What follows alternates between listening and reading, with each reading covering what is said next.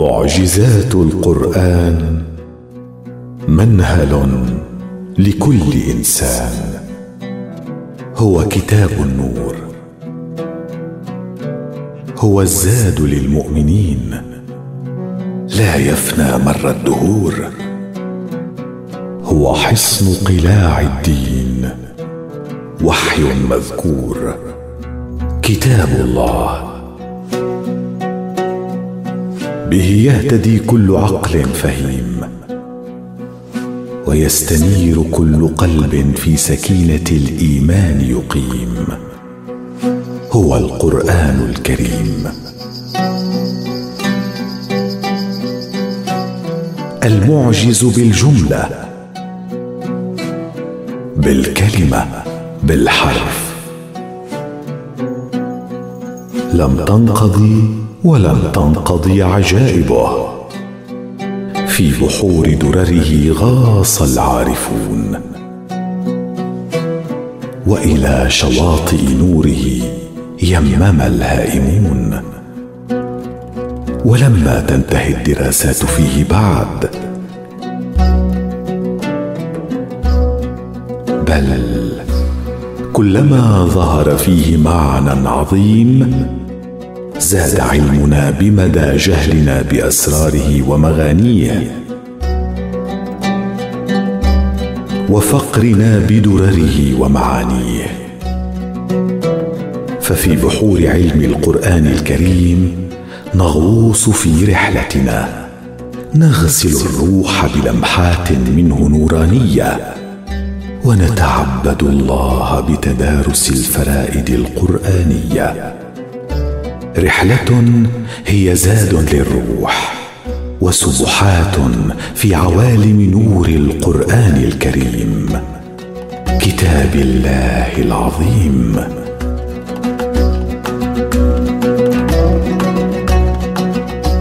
فريدة من القرآن ونصوع البلاغة والبيان.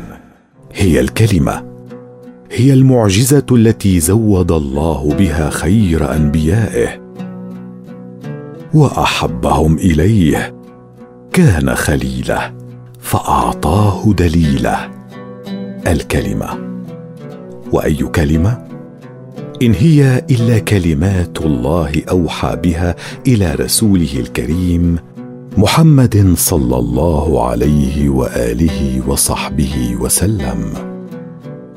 فأضاء الدنيا بالكلمة. واستنقذ القلوب من الظلمات إلى النور بالكلمة. وغسل الأرواح في عوالم من عطر الإيمان المبخور بالكلمة. في الكلمة هامت أرواح ونفوس ونذرت قرائح عظيمة. نالت عظمتها ببركة جهادها في حرم خدمة الكلمة التي أنزلها الله تعالى في سماه على عبده محمد رسول الله. فألفت كتب عظيمة تتناول الكلمة وورودها في القرآن الكريم. ومعناها في سياق الآي العظيم وبلاغتها ومرادها في السياق القرآني. وذابت قرائح العلماء تستغيث المعنى من الرسم المصور وتستنجد بالله أن يقدر لها الفهم المقدر. فكيف نزلت الكلمة؟ فيما تكررت ها هنا وفيما ها هنا تفردت. إذ وردت بعض الكلمات في القرآن الكريم متفردة بالظهور مرة واحدة والفريدة في معناها العميق المنقطعة عن القرين أي التي لا مثيل لها ولا وزين ولا شبيه. وليس تفرد هذه الكلمات في القرآن الكريم إلا لغاية عظيمة ومؤدى كريم. وفي هذا البحر من بحور القرآن الكريم نحاول أن نغوص في هذا المقام لنتلمس بعض جوانب الإعجاز في الفريدة القرآنية. قال عز وجل في كتابه الكريم في سورة يوسف بسم الله الرحمن الرحيم. ودخل معه السجن فتيان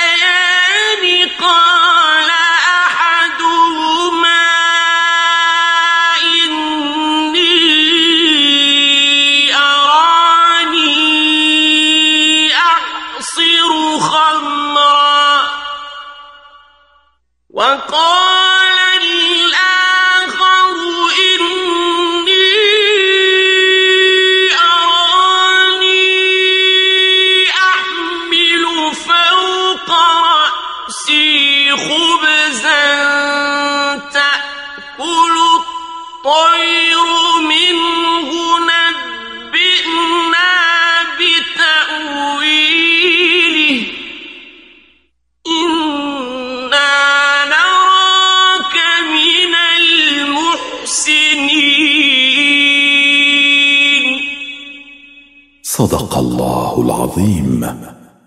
الآية تدور في فلك الحديث عن جزئية من قصة الصديق يوسف عليه السلام أثناء وجوده في السجن وطلب سجينين منه أن يفسر لهما الرؤيا. والفريدة التي انقطعت عن النظير في القرآن الكريم وتفردت بهذا الموضع بالذات هي خبزا. والخبز هو ما يخبز من العجين وهو معروف. ففيما تفردت هذه اللفظة بالذكر في هذا الموضع من القرآن الكريم. إننا في حال أخذنا كلمة خبزا على ظاهر معنى الكلمة أي أنها ما يؤكل من عجين مخبوز.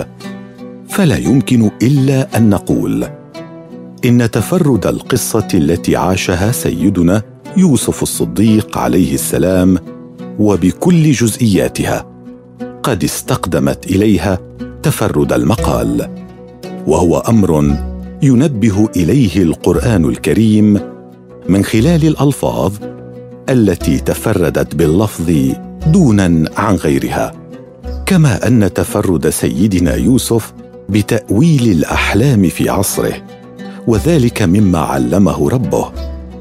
فإنه كذلك يستوجب التفرد في المقال عند الحديث عن جزئية تفسير الأحلام التي كان سيدنا يوسف الصديق قد حازها من بين العلوم التي علمه إياها الله عز وجل.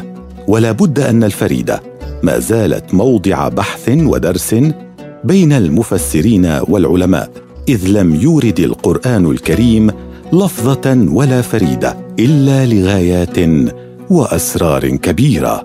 فسبحان من حجب الكلمات بأستار الحروف وأكنزها بغزير المعاني ودرر الجواهر. معجزات من الصورة في الآية والسورة.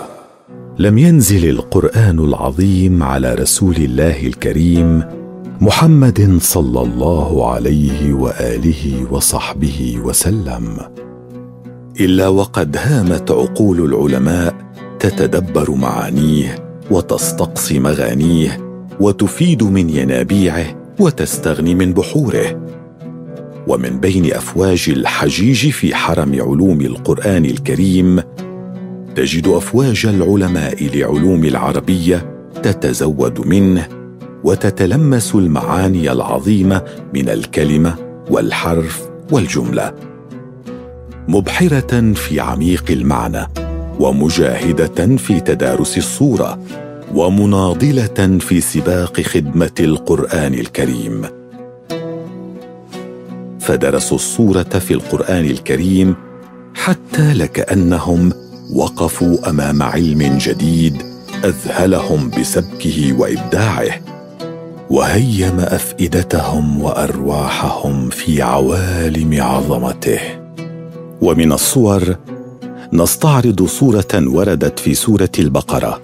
يقول تعالى بسم الله الرحمن الرحيم. واذ استسقى موسى لقومه فقلنا اضرب بعصاك الحجر فانفجر اثنتا عشرة عينا فانفجرت منه اثنتا عشرة عينا قد علم كل أناس مشربهم كلوا واشربوا من رزق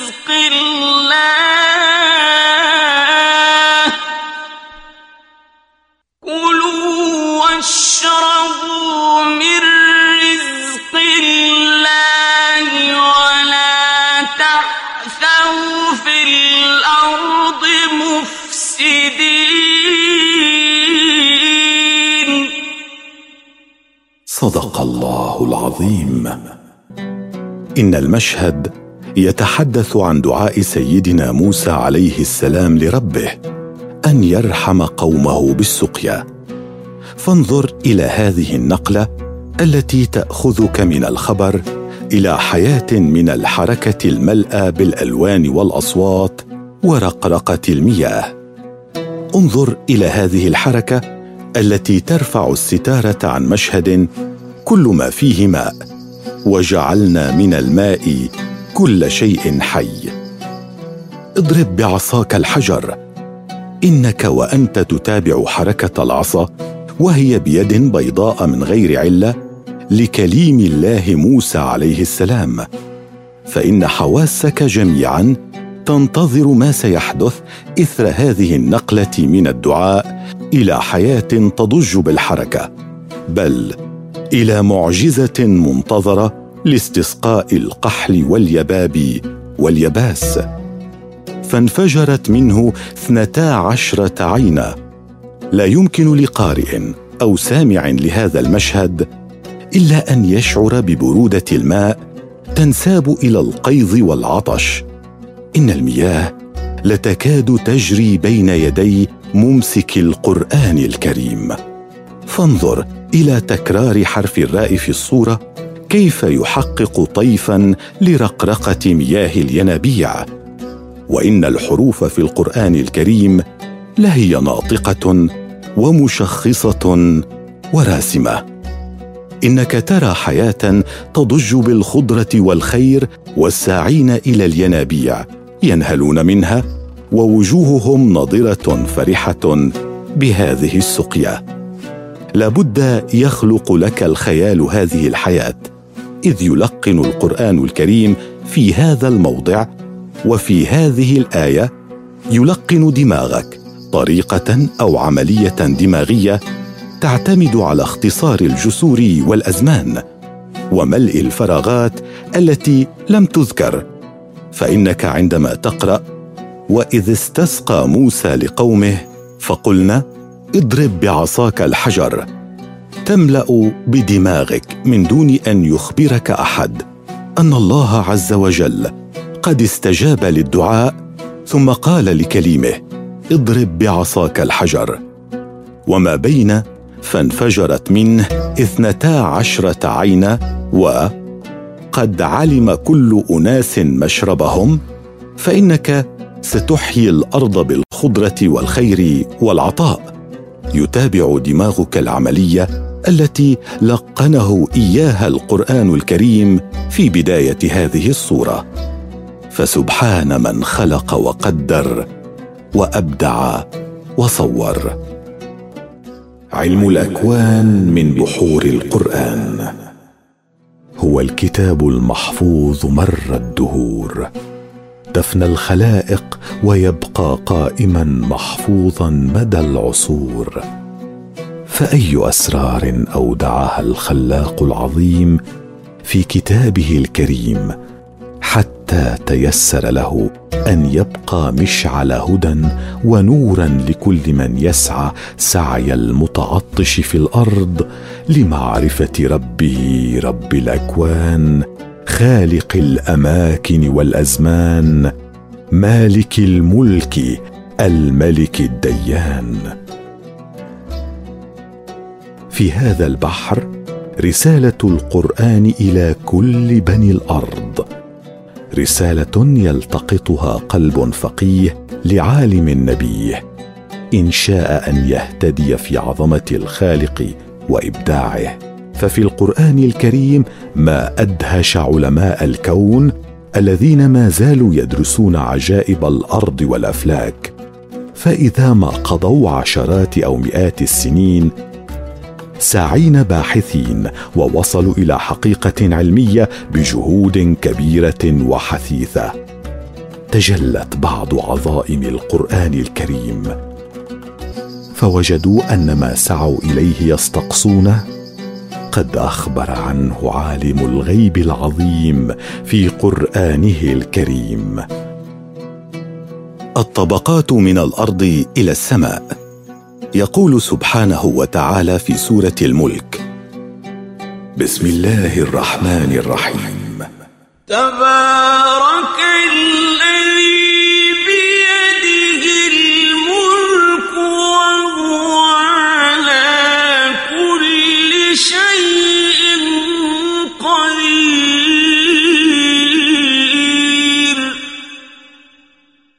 الذي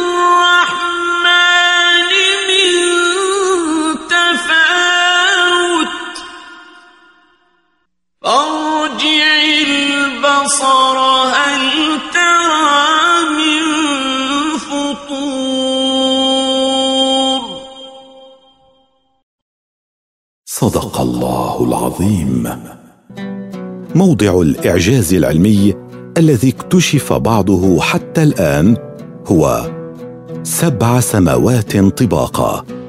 فاسمع ما توصل إليه علماء الفضاء حتى الآن. الطبقة الأولى هي طبقة الهواء السفلي التي تعيش فيها الأحياء وهي مؤلفة من طبقات عدة ومتقلبة الأحوال ما بين حر وبرد. وأمطار وعواصف وغيرها. وأما الطبقة الثانية فهي طبقة جزئيات غازية كبريتية وهي تلقح السحاب وتسهل عملية الأمطار. ولولاها لما هطلت الأمطار ولما كانت حياة على سطح الأرض وفيها طبقة الأوزون. وأما الطبقة الثالثة فهي تشبه فرنا ذريا شديد التلهب.